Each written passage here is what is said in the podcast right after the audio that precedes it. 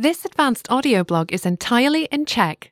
To get more Czech lessons and for free, go to czechclass101.com and sign up for your free lifetime account.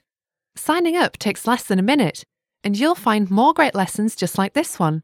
In addition, you'll find the transcript of the audio blog in the first comment of this blog. Advanced Audio Blog, Season 2, Lesson 17. Top 10 Influential Czech Figures. Holy Roman Emperor Charles IV. Císař svaté říše římské Karel IV. se narodil v roce 1316 jako Václav.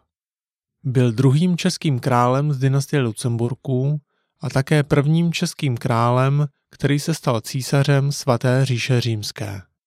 Bylo mu dáno jméno Václav po jeho dědečkovi, který byl také českým králem, ale on si přál, aby byl běžmován pod jménem Karel na počest svého strýce Karla IV. Sličného. Sedm let bydlel u dvoru svého strýce. Karel IV. dostal vzdělání ve francouzštině. Psal a mluvil plynule pěti různými jazyky. Česky, francouzsky, italsky, německy a latinsky. V červenci 1346 po spojení jeho otce a papeže Klementa VI. se Karel IV. stal římským králem.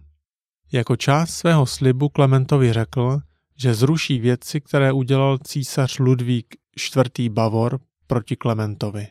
Také uvedl, že bude chránit a hájit církev a zůstane mimo aféry v Itálii.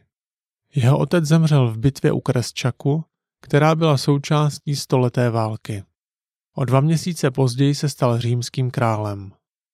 V té době zdědil od svého otce český trůn a lucemburské hrabství.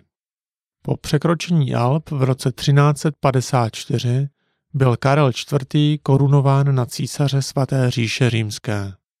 Historici věří, že chtěl korunu získat míru milovně díky svému předchozímu slibu Klementovi.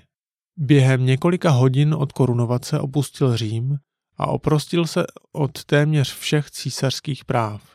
Karel IV. se vrátil do Itálie v roce 1368 aby se setkal s papežem Urbanem V., ale znovu odešel v roce 1369.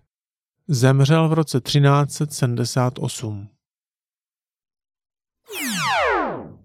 Remember to go to checkclass101.com and sign up for your free lifetime account.